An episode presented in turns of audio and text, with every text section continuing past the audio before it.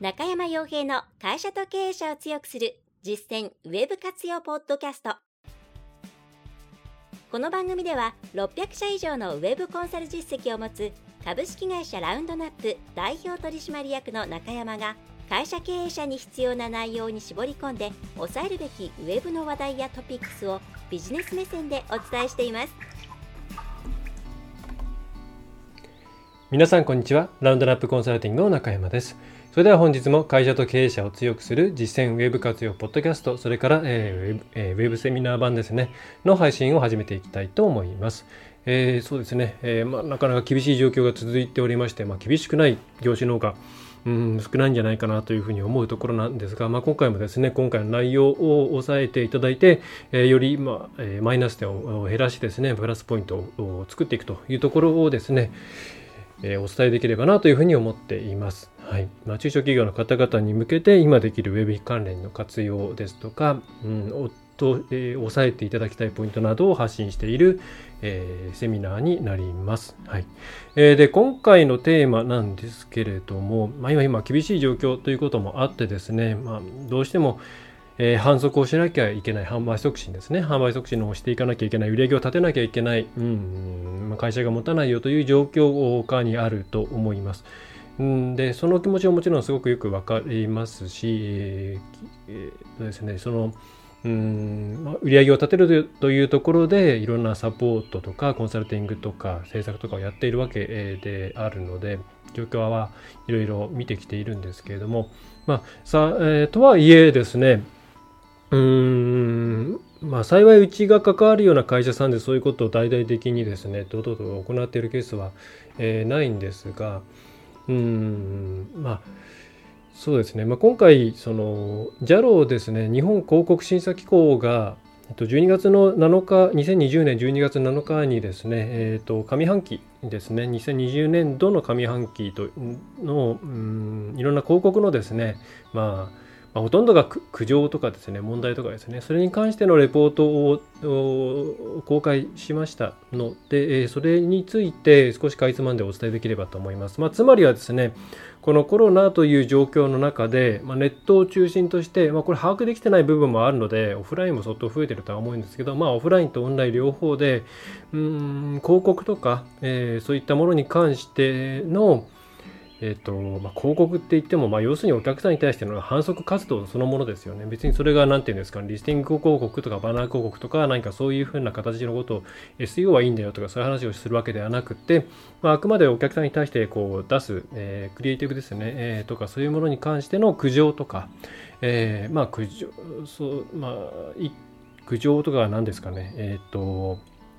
これどうなのっていうですね、え判断材料をですね、あの、なんて言ったらいいね、苦情、紹介っていう言うんですね。えー紹介みたいなものが、まあ、大体前年比で現状として、えーに今、今回のデータが4月から9月っていうことなんで、10月以降がまた含まれていないですけれども、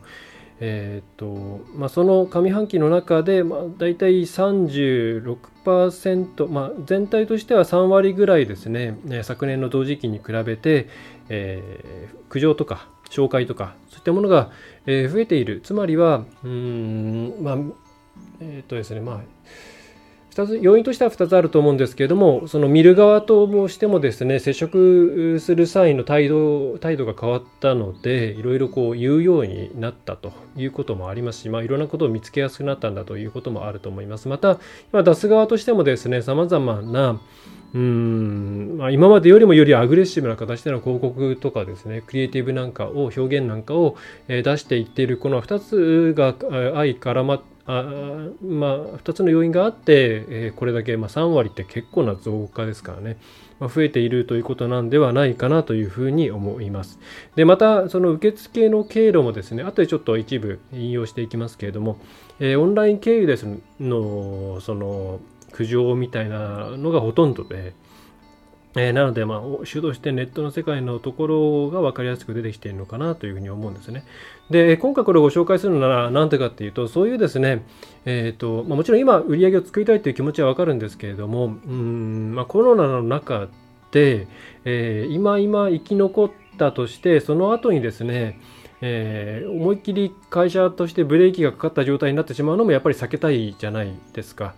えー、それをさそその大きなブレーキとなるのがこの時期であまりにもですねとりあえずもう生き残ることを最優先するっていうことで、えー、乱暴な形の、えー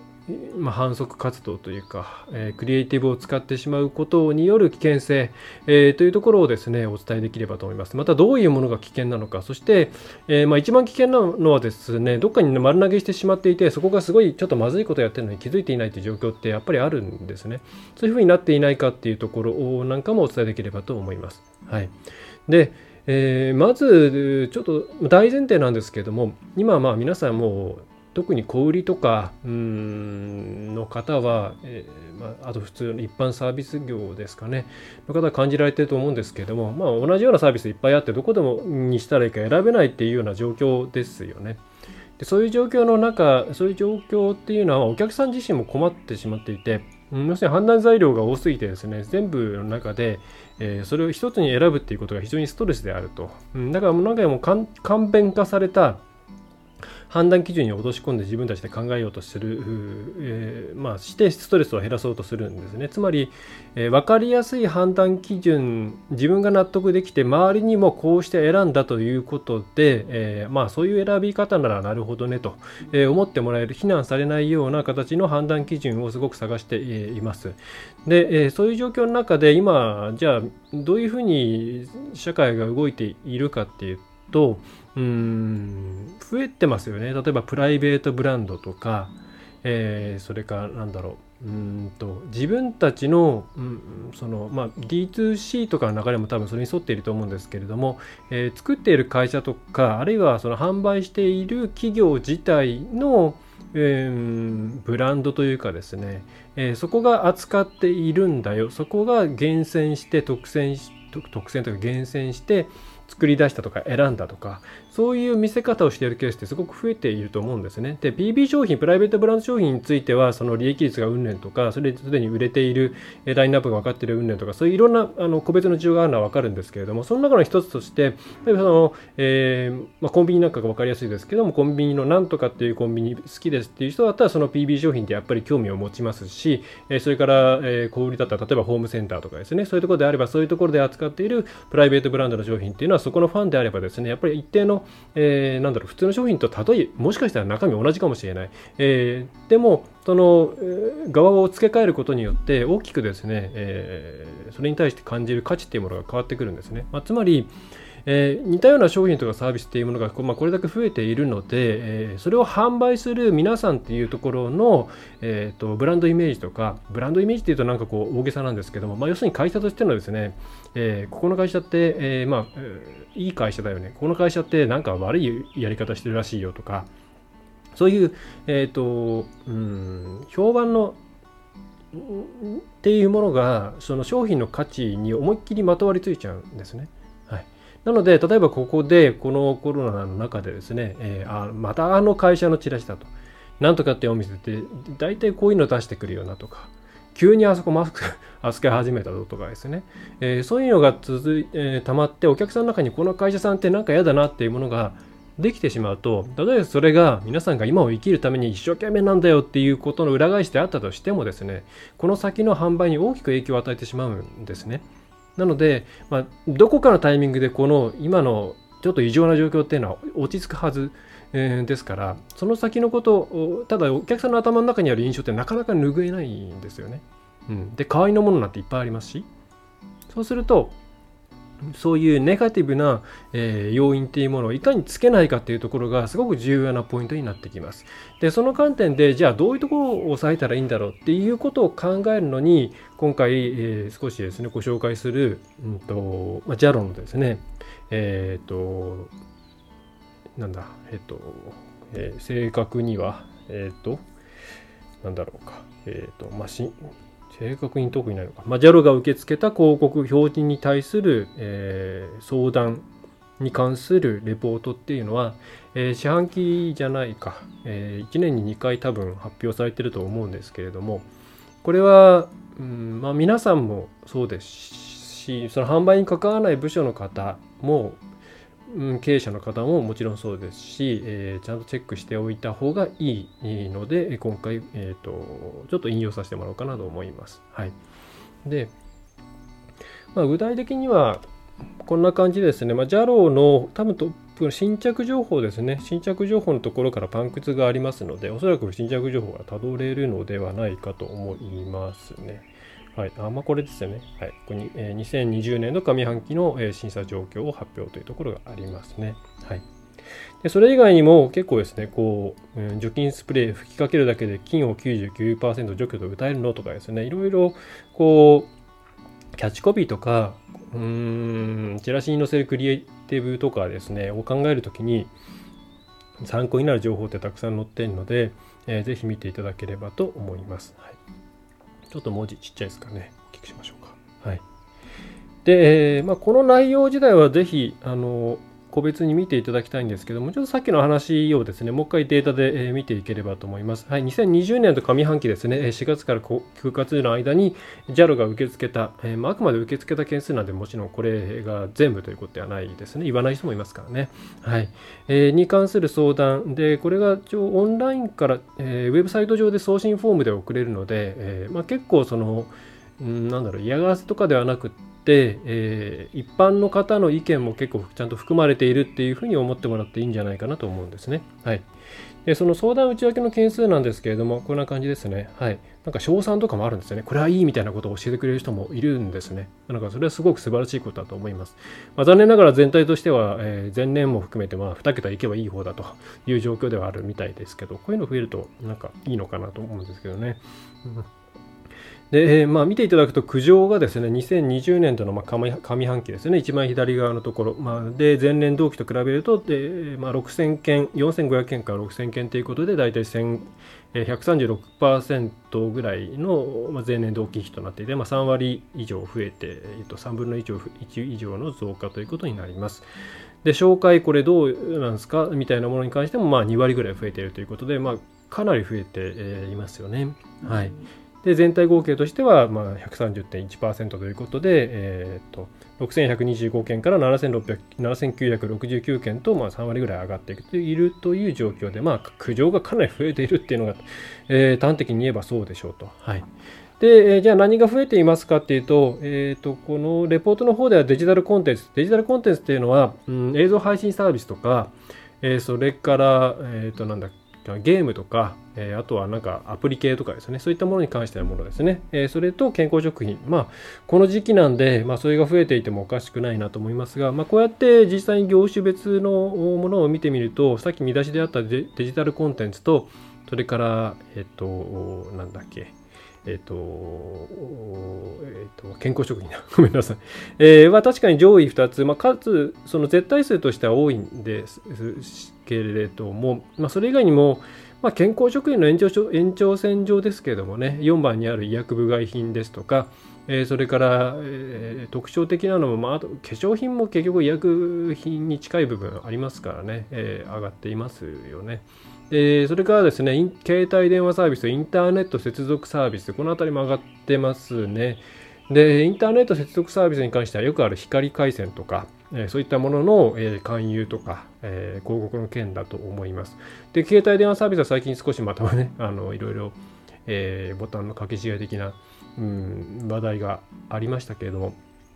え、それも、まあ、3位に上がっている。まあ、この総数に関しては言えば使っているお客さんの、えー、まあ、量っていうところもねありますから、うん、絶対数としてはだいぶ違いますけども、うん、この辺の通信系多いですね、まあ、あとは外食はそんなに増えてないのか。外食とか車に関しては、まあ、そもそも需要っていうものが下がっているんで、まあ落ちてるのかなと思います。相談業務ちょっとこれ詳細が分かんないんですけどもしかしたらそのえー、補助金とか、えーと、過払い金とか、なんかそういう話なのかもしれませんね。はいまあ、全体としては大きくは健康医薬、えー、医療というところと、それからネット系のさまざまなもの、あとは回線あたりが、えー、苦情として増えているという状況ですね。はいで、えー、まあ、そんなもあるんですけれども、うんとですね、えー、じゃあまあ何がえー、まあ、あとは年代ですね。ちょっと年代なんかもちょっとピックアップしていきましょう。で、えっ、ー、と、見出しとにはですね、10代、20代が大きく増加というふうにあるんですが、まあ、とはいえ、もともと10代、20代って、この絶対数ですね、このグラフ見ていただきますと分かる通り、10代、20代少ないですね。特に10代なんて、えー、と全体の何パーセントだろうか、えー、と昨年であ、えー、と今年であっても6697のうち、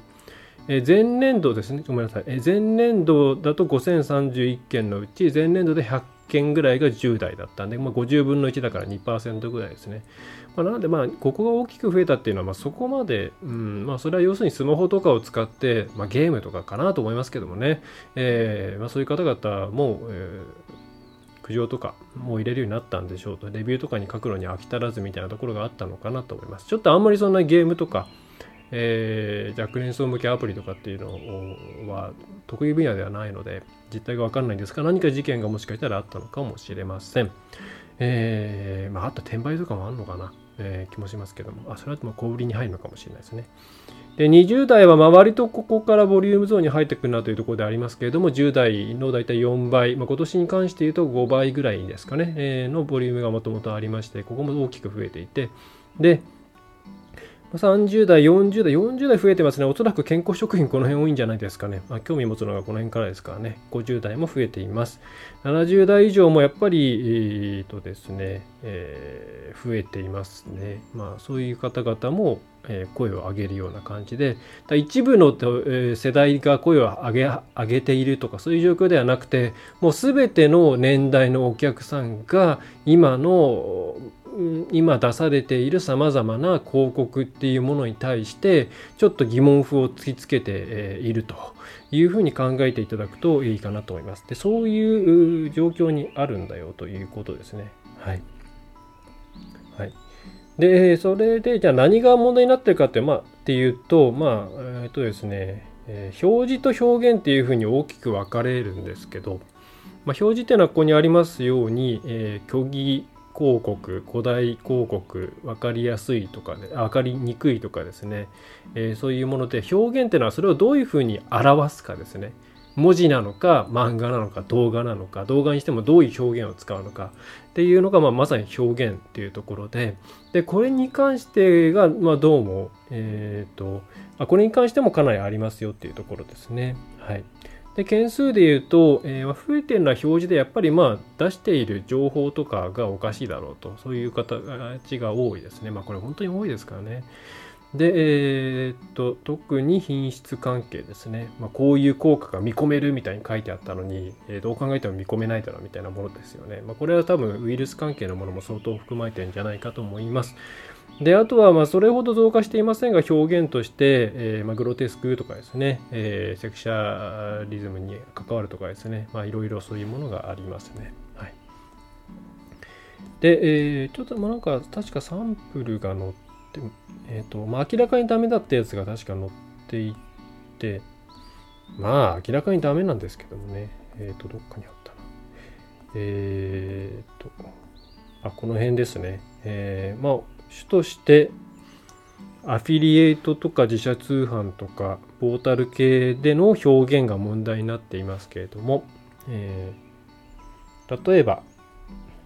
まあ明らかにダメですけどねって言って読めばわかるんですけど、え、1番、え、飲むだけでみるみる痩せるというふうに歌っているが、アフィリエイトサイトで、え、送信の根拠として掲載されたのは、え、人工肛門の論文を加工したと思われるものであり、え、初回限定500円は5回購入が条件であり購入が表示が分かりにくいものだったと、まあ、明らかに嘘ですからね、え、まあこれ厳重なんでこれまあ本当に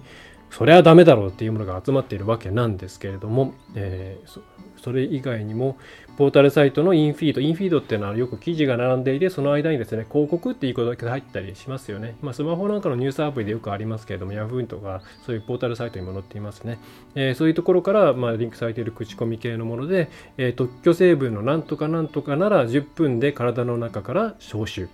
えー、今だけ500円などと歌っていた、うんまあ、これ、がですね、まあ、歌えないものだったんでしょうねと。なんで、これ以外にも、まあ、こう、ぜひ見ていただければと思うんですけども、あ、こういうのあるよねって 思うものばっかりですよね。で、実際、うんと、ですね、まあ、JALO のこの例とかそれ以外にもこうあれですよサイトあのもっと総務省なんかがですね結構そのえー、こういうですね。これは何だっけか。景品表示法における違反事例集みたいなものを出していて、まあ、こんなのもですね見ていただくとあこういうのあるよねっていうふうに、えー、なるんですけどとねなんかえー、っとこういう本当に実際のものとかですねこの書かれていない費用がかかりますよとか実際もっとなんだろう、えー、そういう内容じゃなかったですよみたいなものが並んでいて、まあ、これなんか結構ね昔話題になりましたよね。普通の蚊には効かないと。ゆすり方商売だけだと、まあ、これ結構話題になったんだと思いますけれども、うん。まあ、こういったものがですね、えー、いろいろありますと。はい、で、えー、っとですね、まず、えーまあ、景品表示法とか薬機法とか、それから、えっ、ー、と、えー、なんだっけ、え、ー、と、ちょっとパッと出ないですけど、えー、に関して細かいところをじゃああの抑えなきゃいけないかっていうと、まあ、理想的には抑えないといけ、ないですね、えー、抑えておいた方がいいのは事実ではあるんですけど、まあ、なかなかちょっとそこまで、えー、できないというケースもあると思います。はい、あると思います。でなので、えー、基本的にはそのいろんなことを手伝ってくれる会社の方でそういうことをちゃんと分かっている把握した上でやってくれるようなところに依頼して依頼するというのが、え、基本的なスタンスかなと思います。なのでこういうところに関わるようなうーん広告を打ちたいっていう方はですね、えー、まあえー、自分たちでちゃんと調べ上げたり関連する窓口とかに問い合わせてこれいいですかとかみたいなことを、えー、やるっていう、まあ、手間のかかる選択肢を取るのもありですし、まあ、あるいはそういうちゃんと分かっている会社さんに依頼するっていう方法、まあ、どっちかを取って、えー、ください。えー、て言うんですかねちょっとちょっとだけ出すだけだから大丈夫だろうとかこういうかんこういう文章は別にいいんじゃないとか、えー、それからうん。昔からこの表現を使ってるから別に問題ないでしょうとかそういうふうに安易に考えて、えー、しまうと,、えーとですねまあ、こういうまあ、ペナルティを受けてしまうっていうこと可能性ももちろんありますし、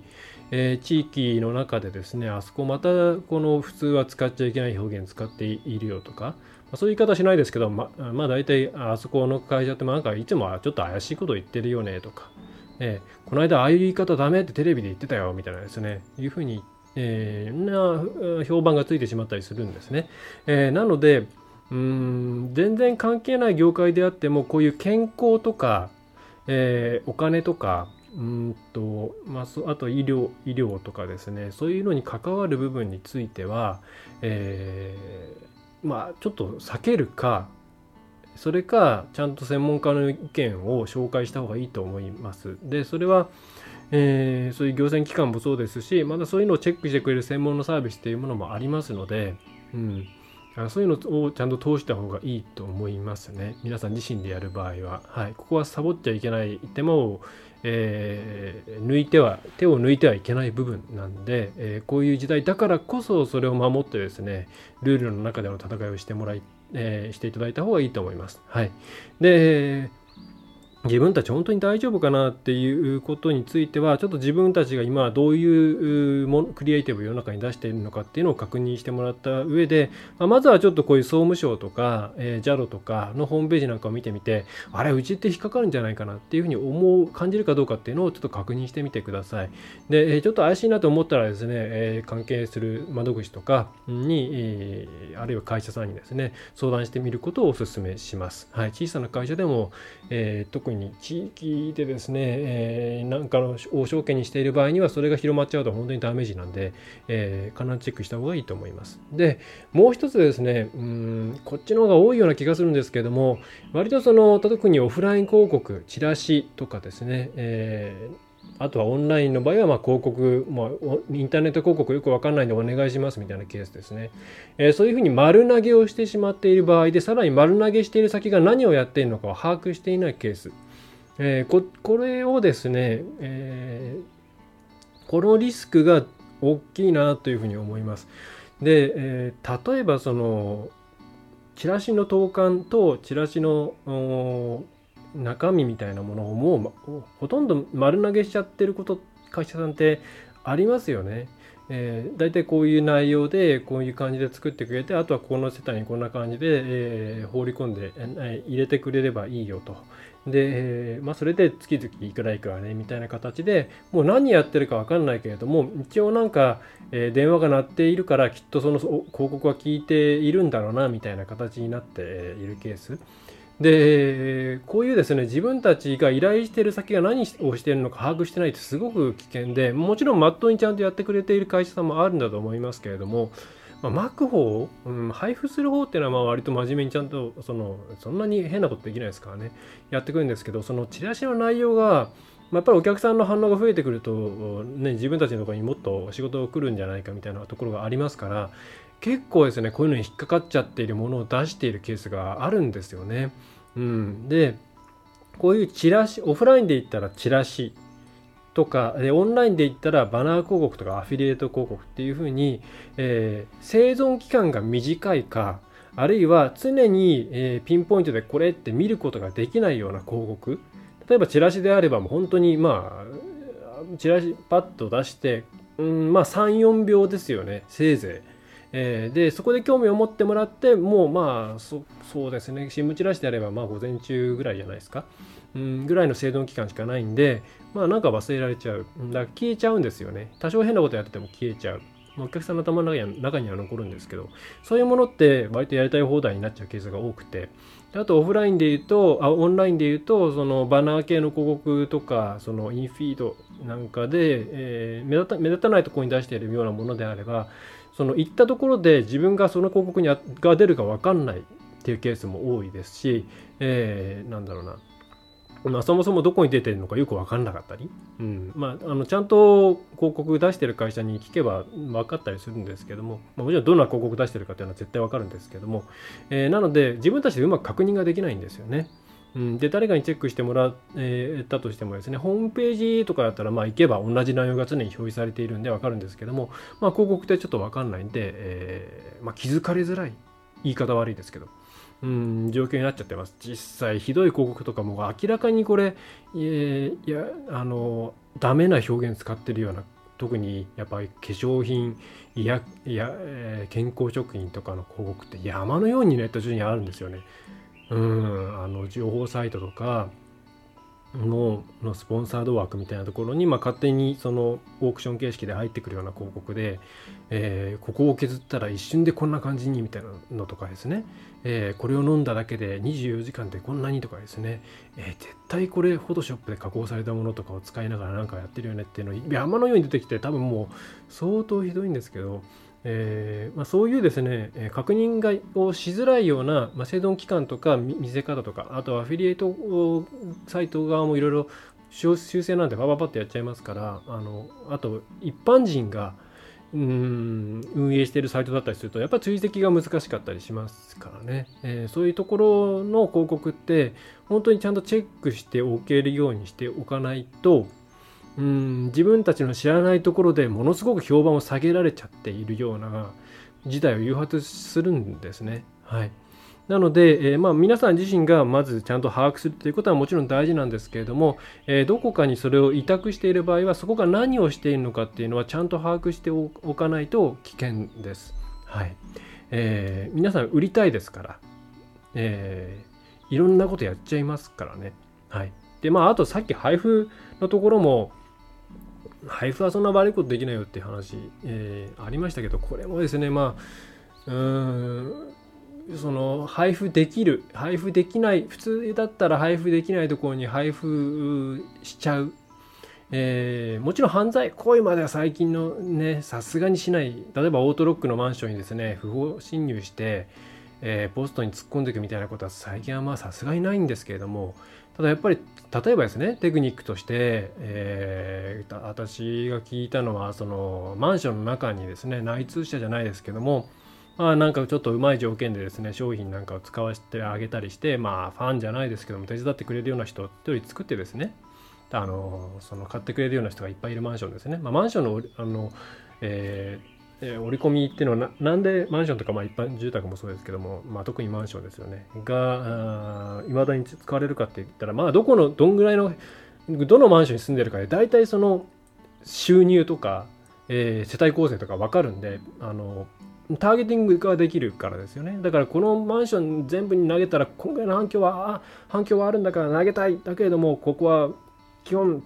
投函その許された業者以外は、えーと、ポストに投函できないみたいなところにも投函したくなるわけですね。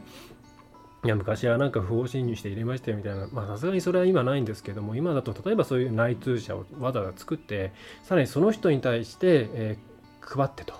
えー、渡してですね、さらにまあその人にインセンティブを渡すと。そこからこうこれだけあったら一つに対してまあなんか何万円とかですね何千円とかあげるからっていうことで、え、入れてもらったりすると、まあ、それは欲しいお金欲しいですからし気遣えなければリスクないですからまああの、ねまあ、監視カメラに映ってんじゃないのって思いますけど、えーと、しつこくなければそんな問題な問題にはならないですから、うん、そうやってまあ配布させるみたいなテクニックを使ってるとこもあるんですよ。でもこれって、まあ、確かに合法ではありますよ。ですけど、えー、本来じゃあですねその一部のチラシしか届かないっていうルールのもとそこでの戦いが成立しているにもかかわらずそういうですねまあ結構抜け穴っていうよりはもうグレーですよね。グレーな方法を使って投函してるんだとしたらもう極論ですね。この広告は中あ、えっと、このマンションの中のなんとかさんに、えー、入れてもらっていて、えー、その1件制約することにですね いくらその人に入りますみたいなことを書いてくれるぐらいしないとフェアじゃないなと思います。え